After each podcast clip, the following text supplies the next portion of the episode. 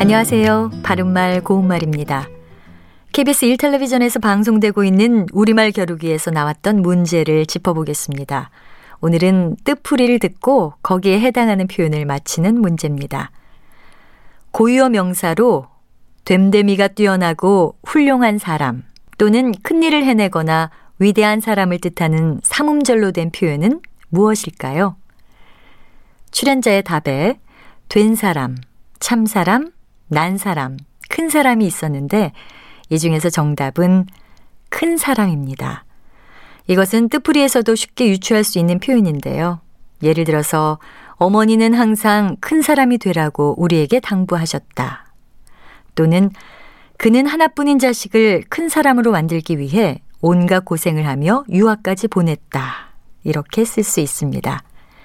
여기서 큰 사람은 한 단어로 된 표현인데요. 만일 큰과 사람을 띄어서 쓴다면 이때는 키가 큰 사람 또는 나이가 웬만큼 되는 다 자란 사람과 같이 전혀 다른 뜻을 가지게 됩니다.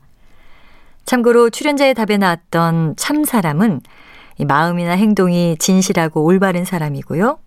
난 사람은 남보다 두드러지게 잘난 사람을 뜻합니다.